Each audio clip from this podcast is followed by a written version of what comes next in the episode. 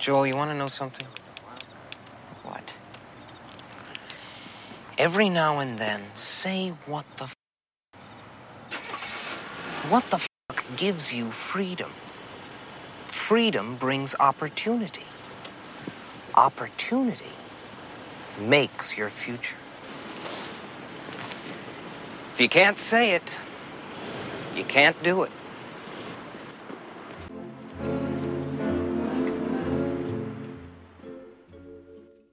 Welcome to Sailing in the Mediterranean podcast. I'm your host. My name is Franz.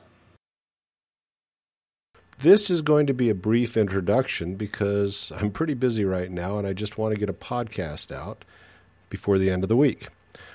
I have a few podcasts in the can. This is one of them. This is an interview with Neil Fletcher, my friend and former crewmate from this summer sailing adventure. And he's got some big news to talk about. So before we get on to that, let me give you my quick advertisement. If you are studying for the ASA 101, the basic keelboat certification, or the ASA 103 or the 104, the 104 is the one that lets you go out and charter a boat on your own. I have a series of audio lessons available for you at the website. Also, they're available in Amazon and on CD Baby and iTunes. So, if it's something that's of interest to you, I have some very good reviews out there. Check it out. Uh, I think the cost of the lessons are twenty nine ninety nine, and most of them are about eight or nine hours in length for the full series of lessons. Also, I'm going to ask you to do me a favor. If you like this podcast, will you go into the iTunes directory and give it a five star rating? Possibly write a, a short note. It encourages me. I've had a few emails from people suggesting that I might interview some people. I got one from Deke. Deke is the guy that sent me the link to earthnullschool.net and then also the windyty.com, which is also included at the website. I have a uh, embedded weather picture on the website now. Deke suggested that I talk to an individual by the name of Ben Zartman who has a website and went sailing with his family. He's from St. John's, Newfoundland. So he took his wife and three daughters and, and went sailing and put together a website. He went sailing on a 31 foot Cape George cutter, which is somewhat similar to my Bristol Channel cutter. And he did all his own gaff rigging. So I reached out to Ben and I actually called him. And I said, Would you consider uh, joining me on the podcast? And he said, No, we quit sailing about a year ago. Not really interested in it. So I was disappointed in that. Then I got another email today from another listener giving me another suggestion for a topic. So I'm going to be following up on that suggestion as well. So if you have other suggestions for future podcasts, future topics you'd like to have covered, drop me a quick note. I appreciate that. If you just have any general comments, feel free to write me, franz at medsailor.com, or use the contact form at the website. All right, enough of an introduction. Let's get on to my discussion with Neil Fletcher and the big news. So I'm talking with Neil Fletcher. Neil's a friend of mine. I consider Neil a friend now that we've sailed together for a couple of weeks. And I reached out to Neil a couple of weeks ago, said, Neil, we need to catch up on what's been going on with you and your recollections and new thoughts since you've gotten back from sailing with me. And you said, Well, let me wait for a couple of weeks because I've got some big news to report. So give me the big news. Well, the, the big news is that I am now the proud owner of a 1966 Allied Sea Breeze by the name of Arcturus, which is uh, she's currently on the hard in Sweden. And um, if if uh, some of your listeners are also familiar with the 59 North podcast, Andy Schell's podcast, they will recognize that name because that was Andy Schell's boat until two weeks ago, and now it's mine. Well, tell us about the negotiations that led up to your purchasing his boat. Well, you know, the negotiations between he and I were actually fairly straightforward because by the time that I'd got that I'd made the decision to buy the boat, I'd already decided that the price that he was asking was a very reasonable price. Um, you know, hard. I'm not really a particularly hard negotiator. I, I just tend to offer what I think is a fair price based on whatever knowledge I have.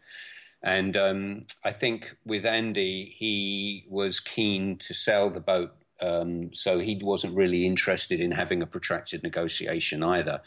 Um, I mean, really, when you get to the finish line, Franz, it's the finish line is only easily crossed if you've done due diligence beforehand, and that's certainly what I had done because I've been looking, dreaming, fantasizing, and daydreaming about boats and the boat I was going to buy that was going to be my, my my my my real boat, so to speak. I'd been thinking about that for three years. So when I finally came to make a deal with Andy, it was incredibly simple and fast. All right, tell me about this boat and what what about it appeals to you then.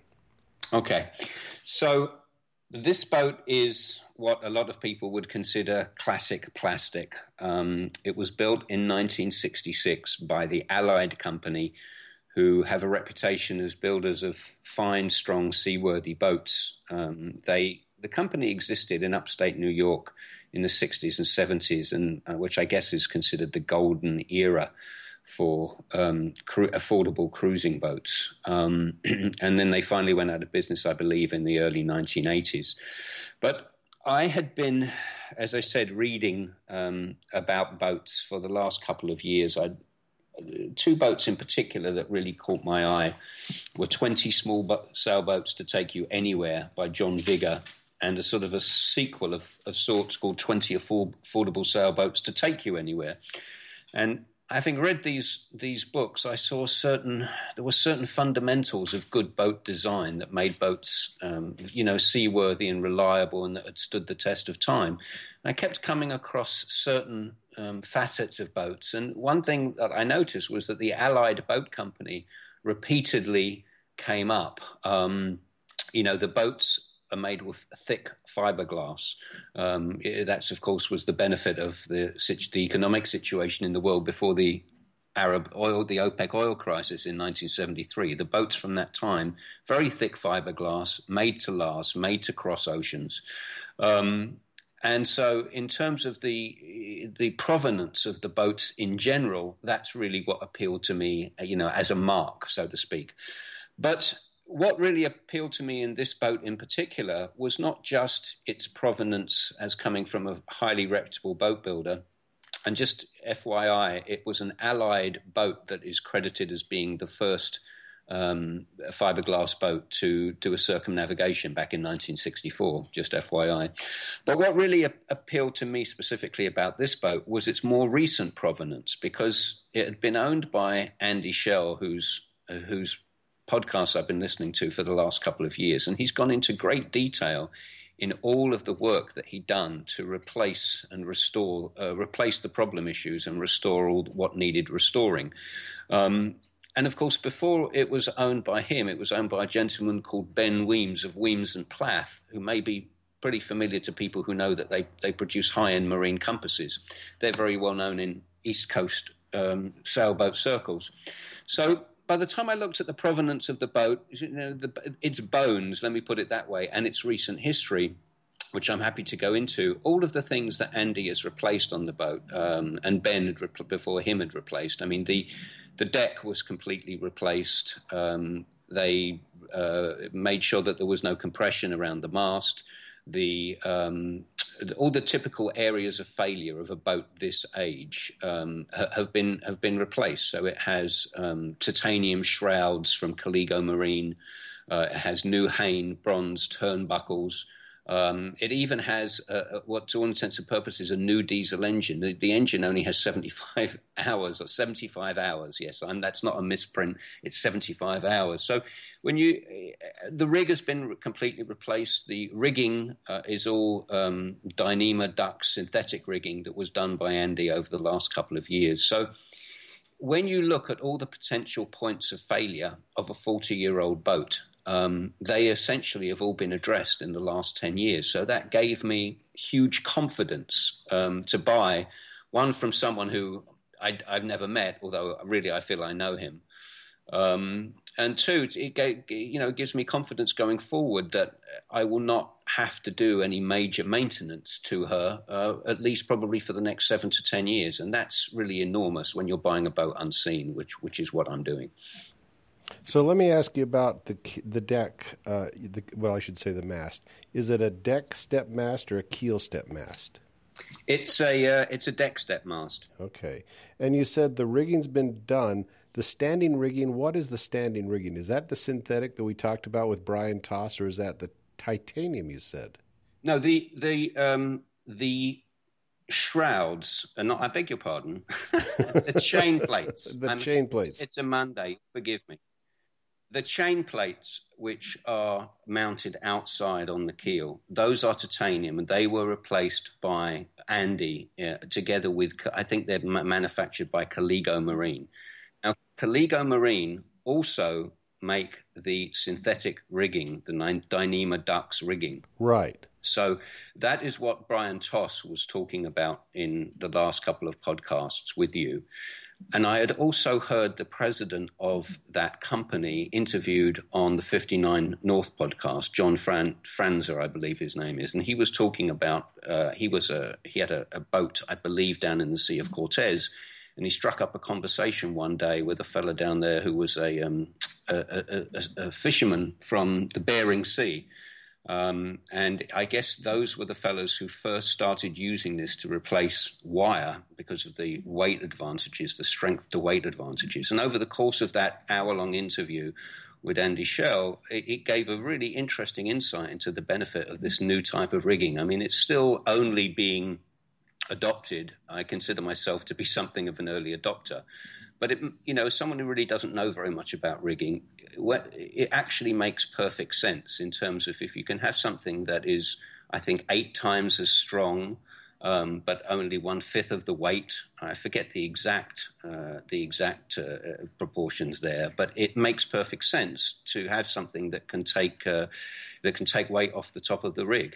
And um, if it's good enough for these gentlemen who are, you know, clearly expert sailors with, you know, thousands and thousands of, of, of, of hours behind them, and then it made perfect sense for me too. And as I said, it's all done. It's and when I when I uh, it's de-rigged now, of course, because the boat is on the hard in Sweden. But as part of the sale agreement with Andy, he's going to meet me in Sweden when we launch the boat, and we're going to re-rig it together. So that's going to give me an invaluable insight for the future. In uh, exactly, uh, it's going to give me a crash course in rigging, which uh, I think I probably need. So, so the mast is down when it's in the dry dock, then. Yes, that's correct. Okay. So I actually went on the uh, YouTube and looked for splicing videos on Dyneema, and it looks like it's a pretty easy splice to learn. It'll take some time to learn it, but it looks like something to uh, to look into. After I talked to Brian, I thought, wow that's something I could go over and do myself. But I think I'd make some practice splices and test them before I'd trust my own splices on something like that. So that's exciting that you're going to be having that type of rigging on your boat. So you'll be a a good person to feel out as as far as your thoughts on it after you've been sailing on it for a year or so. Well, that's right. I mean, it's um, you, you know, it, the, the interesting point to me about how you know where you get to the these decisions is you know, you'll excuse me for using a Hollywood term here, Franz, but I am approaching what I consider to be the third act of my life. You know, my, my kids in a couple of years, uh, they're both teenagers and they're going to be going off to, uh, to college pretty soon. And I, I simply put, I wanted to have a big third act. I just didn't want to fade away, which is, you know, what a lot of people do once they raise their kids and they start to look to retirement. And I think that the, the thought of having a boat that I can go, as you do, perhaps for six or eight weeks a year is great. Or doing something, having, you know, being more ambitious and maybe thinking in terms of three months or six months at a time. Those things are, uh, are exciting and scary. Um, and of course, it, they, it raises the prospect of stretching yourself rather than, as I said, just letting yourself uh, die away. But having said that, you have to be rational. And if you can buy a boat which has these kind of um, this kind of maintenance and uh, this kind of restoration, where you don't have to worry about the rigging for eight or ten years or fifteen years, then why not? I mean, there's pl- there's going to be plenty of other systems that I'm going to have to learn and become familiar with, um, from the uh, from the electrical system to uh, to servicing the diesel. So if I can not have to worry about the rig for a while, for a few years, then that I, that I consider to be a, a you know that's a bonus in the purchase as far as I'm concerned. So is it a, a, full keel, a modified keel, a fin keel? What's the profile of the boat? It's uh, well, this is again, this is this is one of the many reasons that I wanted to buy this boat, and it really the, the list became so endless of, of the benefits of this boat that it, it made it, as I, as I hinted at earlier, it made it such an easy choice for me. The boat is actually a shoal draft with a lifting keel, um, so it has a 380 or 400 pound bronze centerboard that uh, that has been re-engineered. I think uh, Andy did something with the sheaves and with the worm gear um, to make a slightly better system, but it works flawlessly. And of course, you use that when you're um, going to weather and when you're crossing an ocean. Um, but the advantage of that, of course, in you know inland seas or canals or, or, or, you know in more benign conditions, is you can just pull it up and you can go what Americans call gunk holing. Um, and for me, that was a huge draw because I'm very, very interested in going to um, the French canals, as I think you know. I've, I listened, you know, raptly to the the gentleman who was on your show about a year ago, and you'll remember we talked about the, the possibility of going to the French canals when I sail with you in the summer. So um, this is wonderful because where she's located in Sweden, there is a, a canal called the Gota Canal that basically goes from east to west across Sweden. So that would allow me to the, the, the, lifting keel would allow me to take her through the uh, through that canal and out to the west coast of Sweden and then up to Norway to the fjords if I wanted to. Um, and it would also allow me to take her through the French canals in a year or two whenever I'd exhausted the possibilities of sailing in the Baltic, which is, as I said, where she is now. And I can take her through either Calais or Le Havre or one of those northern French uh, English Canal, uh, English Channel ports, and I can just take her, take my time going through lock after lock through the provincial French countryside, and take her all the way to um, to the south of France. So that's really, again, that's one of the the, um, the the huge selling points of the boat was the lifting keel. I like that idea. Now, how does your wife feel about this? Oh, she's thrilled. Uh, well, let me put it this way: she tells me she's thrilled, uh, and I, that's good enough for me. um, seriously, my, my, wife loves to travel, but she is not quite as adventurous as I am. But we have made a point of traveling extensively with our children since they were born, and we've been to France half a dozen times. And I even have a sister who lives down there. Um, she lives in Bordeaux, so she's she's thrilled at the idea in general of living on a boat for six to eight weeks every summer. And she's especially excited at the prospects of going to France because she likes French culture, she likes French food and French wine. And if going along the you know the gentle take the gentle demands of the English of the of the French countryside, I think she's not ready to cross an ocean yet, and neither am I. But the, so the notion of getting used to being on a boat in a, in a, in a canal, whether it's in Sweden or whether it's in France, is hugely exciting to her. Um, and so, if the first sort of if the first thing that we have to do that is um, is is is out in the water is probably in the med, and we've already been on the boat for a couple of summers. I think that will help to ease her into ease her through the transition. So, tell me what your plans are for next summer, and when I get to join you. well, you, of course, are first on my list. Um, right now, I'm going through the fun part, um, which is um, I'm looking at the maps, I'm looking at Google Earth, I'm looking at cruising guides, and really I'm spoilt for choice. I mean, in and around Stockholm, which is about 60 miles from the marina where the boat is currently uh, on the hard. Um, if you just go out a little further east and go, go out into the Baltic, there's an archipelago there with, I believe, 30,000 islands.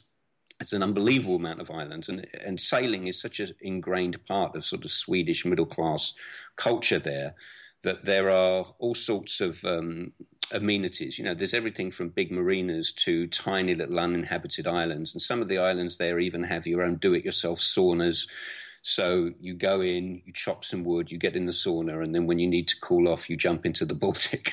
Um, so that side of things really appeals to me, and I have no idea how long I'm going to take. I, what I know is I'm not going to rush, Franz. I'm just going to take my sweet time And then, if I want to start looking at um, overnight passages, I could take uh, an overnight passage to Gotland, um, which looks very interesting. I saw something on the Paul and Cheryl Shard's TV show about the island of Gotland. That looks like a nice place to go.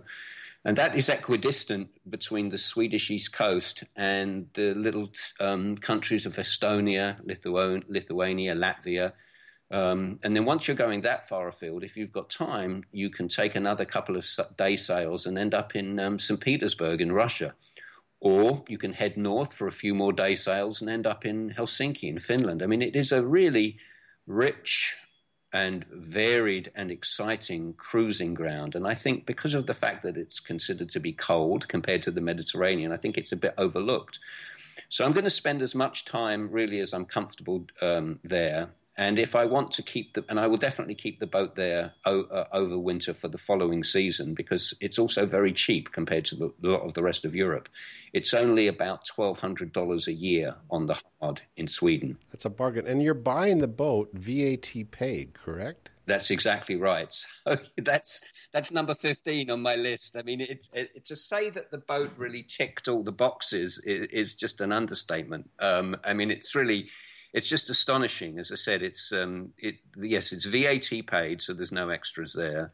It's cheap to keep in Sweden, um, which is and, and, as I said, it's, it's it's it's a beautifully restored boat by someone who really knew what they were doing. So it really it, it ticks every box you can possibly imagine, and. Um, and as I said, once you've once you've exhausted everything, or at least seen everything you want to see in the Baltic Sea, you can always head uh, west and then go up the west coast of Norway and go into those um, those fjords, which are absolutely magnificent as well. So uh, it's there's definitely one summer ahead of me in that part of the world, and probably two. I think in all likelihood.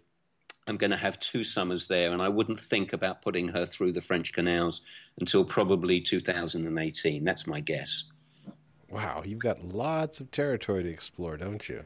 Yeah, it's it's absolutely thrilling, you know, to be honest with you, and it's um, it's it's it's nice to get to this to to this to this sort of point. I mean, you know, if I could if I could just spend a, a minute or two just talking about how I got here, I think it's kind of an interesting um, journey, the mental journey I made, and I think perhaps the, the podcast listeners would would find it interesting. You know, I I had I had um, as I said, been reading a lot of books, um, been going visiting a lot of websites, and I, you know, I had, I narrowed down what I thought I wanted in a boat, and it, it, well, actually, I knew what I wanted in a boat, I, and things I just discussed a few few minutes ago. And I, uh, as far as getting it down to a short list of boats, I was thinking about something like a Hans Christian 38 or a Tayana 37.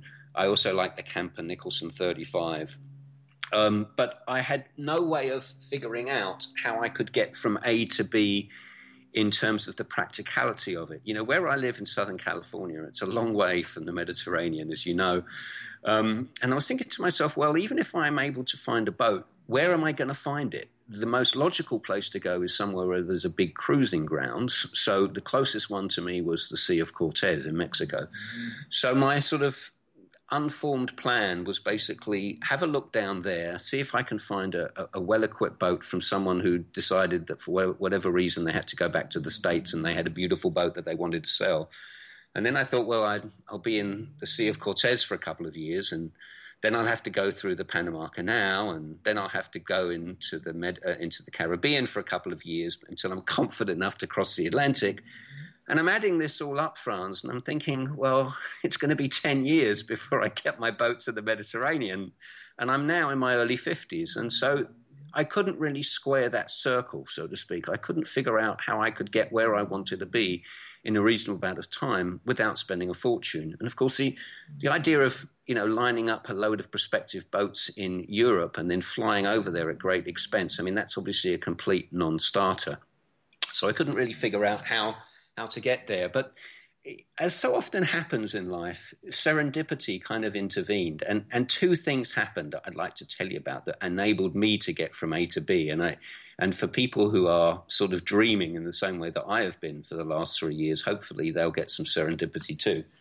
The first thing is is that as you may know, I, I race, as you do know, I race every Wednesday in the Marina, Marina del Rey. And right next to the boat that I race on is a gorgeous boat. Uh, it's a it's a Thomas Gilmer design, and it's called a Weatherly 32. And for those interested in looking it up, it, there's actually half a dozen boats that were finished by different companies along this design by Philip Gilmer. Um, and the boat is actually owned by a Porsche mechanic. And every time I get on our race boat, which is a Santana 30, I've been, you know, gazing longingly at this Weatherly 32 and thinking to myself, if he ever decides to sell, I'm buying that boat. Well, guess what? He put it for sale on Craigslist. Um, and it was a beautiful boat, but it hadn't crossed the Atlantic. It didn't have quite the provenance of the Allied sea breeze and the price he wanted was $58,000. And I think the same night I came home and I was noodling around on the 59 North website and I looked again at the Allied Sea Breeze, which incidentally I'd seen half a dozen times, and I saw that the price had come down from 50,000 to 39,000. And I thought to myself, well, goodness, the Allied Sea Breeze has so much more going for it. It has all of these uh, modifications and improvements and restoration. It's a proven blue water boat and it's um, got a lifting keel, and it's got a new diesel, and it's VAT paid, and it's in Sweden, and it's cheap to store. And at that moment, it, it, instead of coming up with reasons why I shouldn't buy this boat, I suddenly couldn't think of a single reason why I sh- why I shouldn't. I mean, it suddenly became a no-brainer to just say this is a fantastic deal. This is the boat. This boat and me was was supposed to be together, and at that point, it's like the scales fell, fell from my eyes. Suddenly, I just said, okay, I'm going to buy this boat. And I really haven't had a second thought since. And, it, you know, it, sometimes you feel it's a little uncomfortable going from the stage of dreaming to doing because you're outside of your comfort zone. But the flip side of that is you have, when you start looking at the charts and dreaming about where you're going to go and all the friends that you can invite on your boat and all the fantastic, fantastic life experiences you can have when that happens, all of those other day to day concerns about, well, is it practical? Is it reckless? Is it optimistic? You know, uh, should I start acting my age? All those sort of thoughts. And I know you've probably had those people, t- people telling you the same thing too when you consider building your boat and sailing it away. Joel, Joel, sometimes you just have to say what the heck and go for well, it. Well, exactly. Which, which is, which is kind of in my, I'm sorry, I know I'm a very long winded talker because I'm trying I'm trying to wrestle all these big thoughts together. But that's exactly right. I mean, and I think that you do your your your listeners a huge service with the, with the issue of sometimes you've got to say what the heck? You've just got to go ahead and do it. And what's the worst thing that can happen? You know the worst thing that can happen is you go onto your boat and have a great time and maybe you have to spend a little more money than you think and maybe you have a maybe you have 10 years wonderful experiences and then you move on to something else or you get too old or you sell your boat. Who knows? But um, as as uh, as that that quote that you said a couple of times on on your show, the the uh, I think it was the um, Lawrence of Arabia quote or the T. Lawrence quote. You know, the ones who dream in daylight, those are the dangerous ones because they're the ones who make their dreams come true. Well, this is exciting, Neil. I'm so excited for you. You're going to have a great time, and you know what is even better? As I plan on joining you sometime up there. Oh well, absolutely. Like I said, you're top of my list, and as as you said, it is exciting. I feel like uh, a door has opened to um, to a brand new chapter of my life, and I'm absolutely thrilled at the prospect of it. And um, it's funny, you know, the um, the uh, the English have a very simple expression, uh, which they, you probably, I think the, the Americans have a version of it too. We say "fortune favors the brave" or "fortune favors the bold." Um, and human nature being what it is, people sometimes dress it up in, in more highfalutin notions. Um, I don't know if you're familiar with the, the Portuguese writer Paulo, Paulo Coelho. No, wrote, tell yeah. me about him. Well, he started off as a, um, a lyricist in, um, it's not Portuguese, he's Brazilian, I beg your pardon, but he speaks and dreams and writes in Portuguese. He started off as a, a lyricist in the, in the Brazilian music scene in the 1950s and 60s. Um, and then he decided that he wanted to be a writer. He, after traversing the famous um, the uh, the Santiago to Compostela walk, the famous 600 mile pilgrim walk, which starts in southern France and ends up in uh, in Spain. I am sure you're familiar with that. Right. Um, anyway, he's written a lot of bestsellers, but the, the biggest one is something called The Alchemist, um, which I think has been translated into 80 countries and has been declared, you know, favorite books by everyone from President Obama to Oprah Winfrey. But the central tenet of his book um, is that when you make up your mind to do something, the universe conspires to come together and find a way to help you achieve it, no matter how bizarre or obscure that dream or difficult that dream seems. Um, now, I've never been a particularly spiritual person, but I found that that certainly worked in my own life.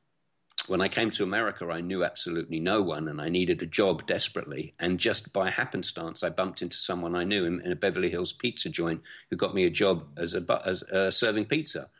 Um, that would never have happened if I hadn't had the courage to make the move to America. And I think this is this is a similar sort of thing. Um, you know, you keep pushing, you keep thinking, you keep looking for ways to make your dream come true. And if you do that, opportunities will arise. And uh, that is what I would say to your listeners who are in the dreaming stage rather than the doing stage just keep pushing, keep reading, keep learning, keep getting yourself into a position that when an opportunity arises, you'll be able to grab it with both hands. And if you do, you can be like Franz and be, be sailing in glamorous, far flung locations in the beautiful Mediterranean or points elsewhere. I'm looking at the uh, the the Google Earth on Sweden. Those are the Ulen Islands. I remember talking to Andy about them. He talked about the Ulen Islands and, and how delightful they were to sail in. And I guess you just pull right up to a rock, tie your boat to a rock, and step off. So, yeah, yeah, that's absolutely right. Um, it, it's you know it's pretty deep right up to the rock, but um, you don't have a lot of fetch there. The conditions are usually incredibly benign. Um, and as I said, in, in a lot of those places, they have these little saunas that are just the wonders of um, of Swedish socialism, Franz. I, I, hope I hope steam won't come out of your ears when I say that, but they, you know, they have this wonderfully cooperative system where these um, these uh, saunas are left, and there's an honor system where you pay, I think, two dollars into a little uh, box, and there is well, there's always wood that's there for you and a little axe so you can chop up your wood, put it on the sauna, have a sauna, jump in the Baltic, and then get back into your boat with a hot drink or a glass of schnapps. And uh, that that kind of sailing, that kind of cruising, just really sounds absolutely wonderful to me. And of, of course, in those high latitudes, you've got in the summer, you've got daylight from basically four o'clock in the morning till close to midnight. So you can really fit in those sailing days can really be long, wonderful days up there. So when do you plan on heading over? What what's your schedule? Have you set specific dates you're going to be heading over to the boat and look at it? So you have you bought it sight unseen. You've seen photographs of it, but you haven't actually seen the boat yet, right? That's correct. That's correct. And um, the funny thing is, is that Andy bought it almost sight unseen himself. I mean, he, he saw it in a in, in a dockyard, and he bought it when it was still on the hard. It never been in the water, so this is just one step removed from there. But to answer your question, Andy, as you know, has a diff- as a, a busy schedule with his offshore sh- sailing passages and his commitments to various other things like the ARC, um, the ARC Rally, and the uh, the sailboat shows he does. So he's told me the earliest he can get there is the beginning of June. So what I plan to do is go over there at the same time, the end of May or the beginning of June. We'll spend a few days on the boat together, splashing it, and he's going to teach me the systems, as I said. And then the plan is um, my family are not going to, because of school arrangements, won't be able to come until at least the middle of July. So I'll have six weeks getting to know the boat on my own or with uh, any of my guests who, who, would care to join me. Hint, hint. Um, and then um, I'll probably have a couple of weeks at the end after my family have been there too. So the plan is it's at least I'm going to have at least eight weeks and maybe ten weeks. I really, you know, there's no point in going all that way for a couple of weeks, and I really want to become acquainted with the boat and confident and competent in handling her on my own. So that's the plan. That sounds like a great plan. What kind of engine is it? It is a Beta Marine. Okay, um, I'm not the, familiar with that brand. Yeah, it's a, it's a, it's an English manufacturer, small company, but with a pretty big uh, customer base doing marine applications.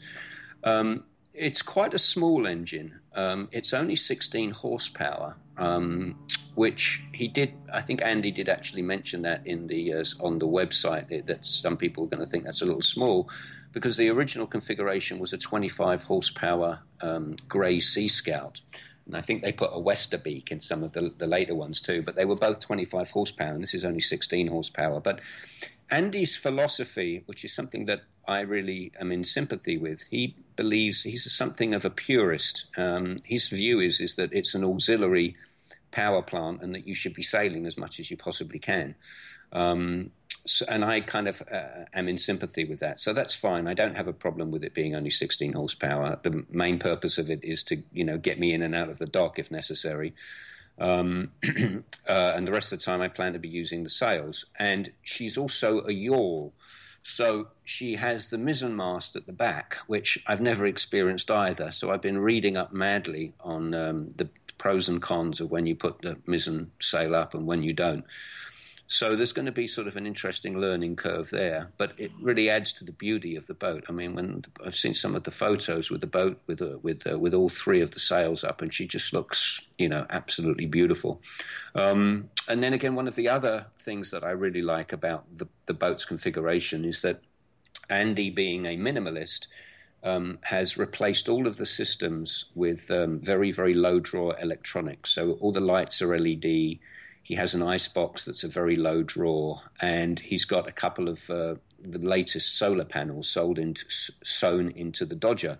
So in fact, the boat is completely energy independent. I think last, well, as long as the sun is shining, he said that when he was there for eight weeks with his wife last year, they sailed on the boat um, for eight weeks around uh, the Swedish archipelagos, and they didn't need to run the engines once to charge up the batteries and that to me is is is hugely appealing because the the notion of having um, you know many many complicated systems that are you know very energy thirsty that doesn't really appeal to me at all. I want to reduce my carbon footprint as much as I can, and this boat will allow me to do that. So I'm looking at Google Earth, and, and is it near Stockholm? Then is those lakes just inside of Stock, uh, just to, to the uh, west of Stockholm? I think I talked to Andy, and I think he showed me where it was at one point in time. The boat is currently on the hard in a place called Vasteras, which is there. It a, is. Okay. Yep, I'm looking at it. So it is. It that's west of Stockholm in those island and in those lakes there to the west of. Right. Yep.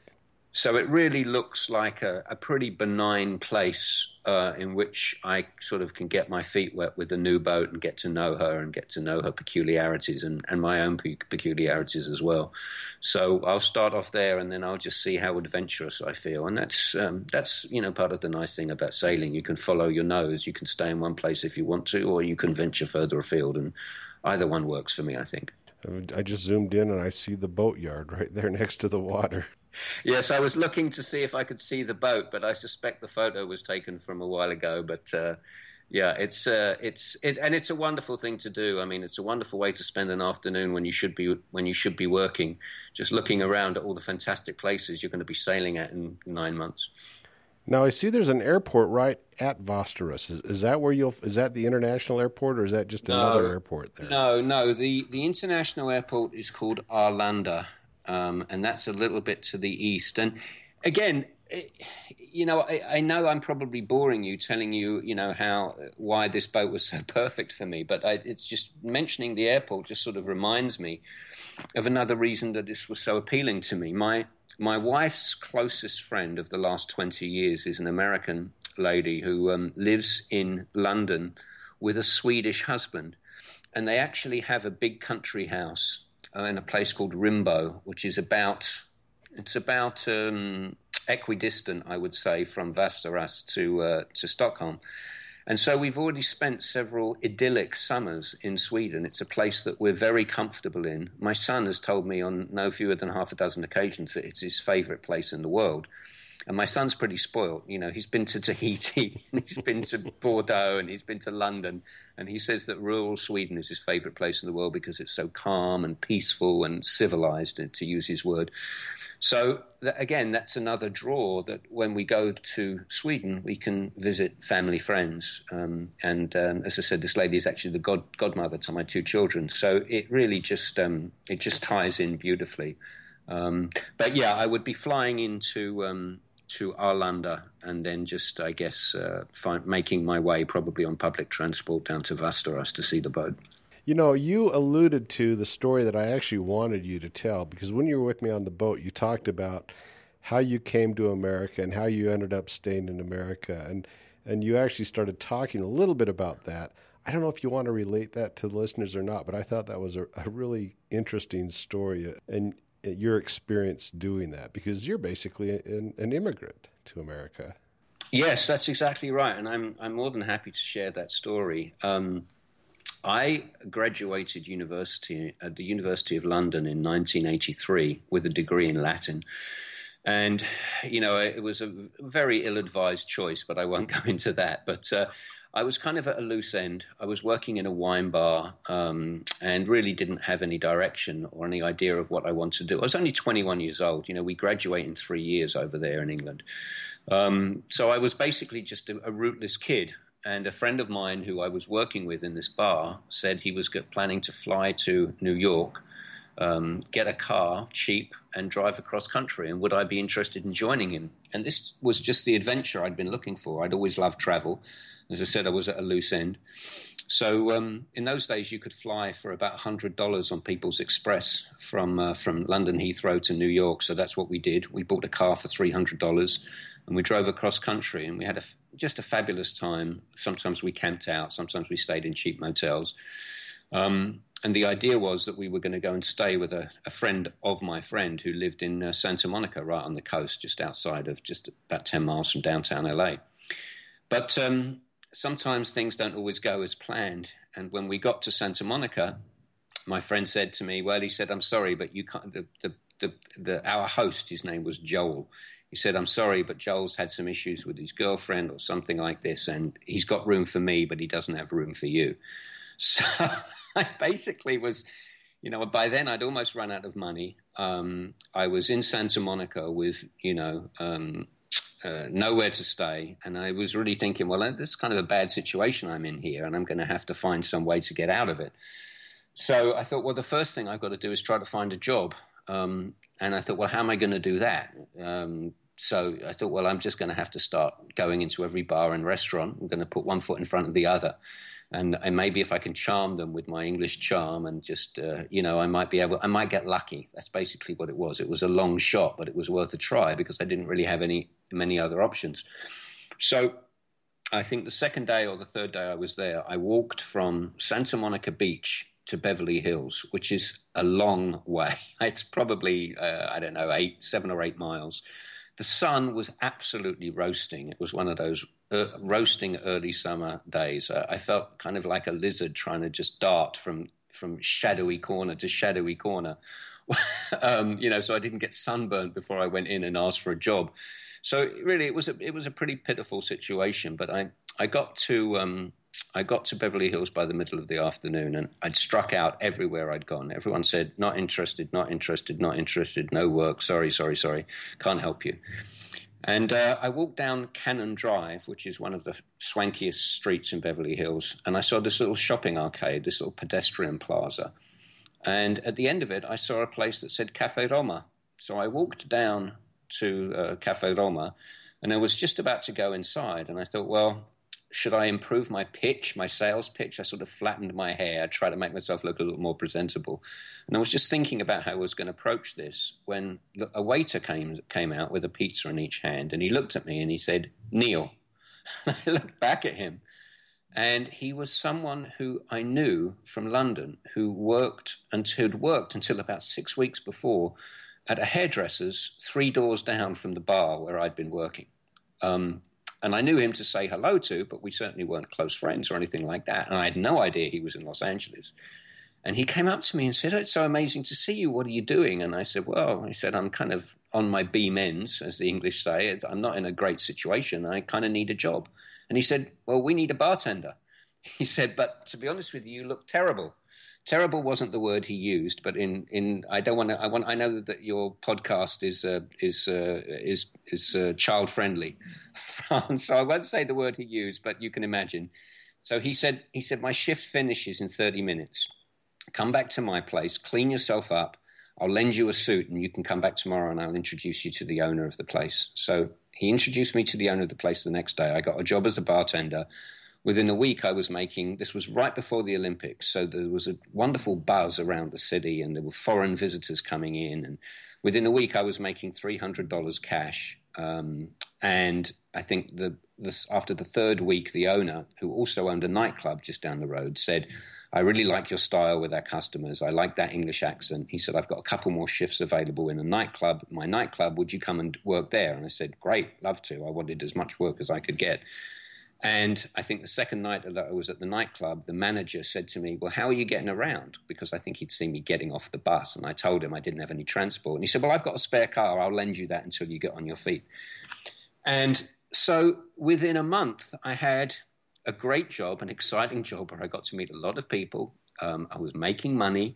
I had a car. I found a place to live, and I found that that um, this incredible social mobility that the United States of America offered me. I mean, that set that set in stone my unbelievably favorable opinion of America. America has been wonderful to me, um, but it's also reinforced that message that I had to be willing to go into every shop from here to Beverly Hills with my cap in my hand for that little piece of good luck to happen to me. You know, I mean, fortune does favor the brave, but I've been rewarded just a thousand times over in terms of my life now that, that I've been able to build here. And so for that, I'm sort of, I'm grateful to America, but I'm also grateful to Providence that I, life really does sometimes work that way if you're brave enough to say, what the heck? I love that story, Neil. I, and you know, my experience has been somewhat similar. Whenever I've wanted something really bad, as long as I'm willing to work for it, somehow things happen to make it make it occur. You know, I mean, it just just works out that way. When I started building my boat, people showed up that could help me do things. Money'd come in just as I needed it. Things things. I and I'm like you. I'm not spiritual, but there's some sort of um, I don't know, invisible hand that seems to direct direct you to to find what you need. So it's interesting to hear it come from somebody else. What else should I cover with you? Do you have any other stories to tell us? You know, you were a great storyteller on the boat this summer. Thank you. You're very kind. Um, honestly, I think that that's just about it. I made a big list of things here, and I don't have, and I think I've basically covered everything. Um, I suppose I could also tell you that, that it's got a Cape Horn wind vane that was actually that was actually uh, measured by Yves Gelinas. You you know Yves Gelinas, right? Do you know who he is? No, I don't. One of the leading gurus of uh, you know, there's probably probably two dozen people out there who've been sailing or cruising for the last thirty years, and the names that you would know, of course, is you know John Kretschmer, Lin and Larry Pardey, Donald Street, all those kind of people. Um, well, there's a very interesting fellow by the name of Yves Gelinas who has owned an Alberg 30, I believe, for the last 30 years. And he's had at least two circumnavigations. And he developed his own kind of wind vane called the Cape Horn wind vane, which I'm sure you've heard of. Um, and he actually came to measure the Cape Horn wind vane for Arcturus when she was at the, I guess, Annapolis boat show a couple of years ago. Um, so you know, and again, I fell in love with uh, with Vanity on on your boat. I just thought that was such a wonderful system, and that was yet another reason why I wanted to to buy Arcturus because she's got just not this not only a magnificent wind vane, but one that actually is is is sort of you know made by hand and measured by Yves Gelinas, who is such a legend. So I feel that there's um, there's all these legendary figures who have laid hands on Arcturus one way or another, and I just hope, and I'm I'm sure I'll be okay with it, but I hope that I'm worthy of the boat. I think most people worry that the boat's going to let them down. In my case, I'm concerned that I'm going to let the boat down. so is this is this a servo pendulum type uh, gear then? No, no, it's not. It's the same kind that you have, um, and it has it has two. It has the the sailcloth for the light air for the and then it has an aluminum fitting that you fit over in heavy air. Now, do you have some pictures I can put up on the website to show our listeners? Yeah, I'll send them to you as soon as I get off the phone. All right. All right, Neil, thanks a lot. Well, great talking to you. Keep in touch. Will do. Okay, bye bye. Bye bye. Thanks for listening. If you have suggestions for stories or people I should interview or topics you'd like covered, drop me a note franz at medsailor.com, or contact me by using the contact form at the website. Also, do me a favor and go into the iTunes directory and give me a five star rating or whatever rating you think this podcast deserves, and tell your friends and family about the podcast if you think it's something that they might be interested in. Thanks for listening. Get out there and go sailing. Joe? You have something to tell me?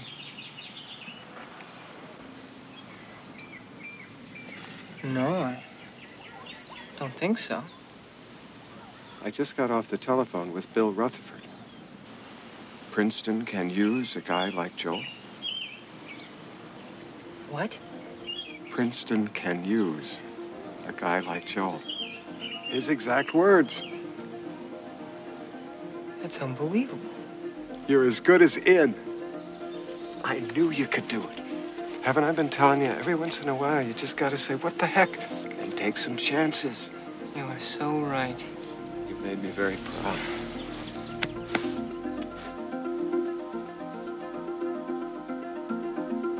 I was just thinking. Where we might be ten years from now, you know?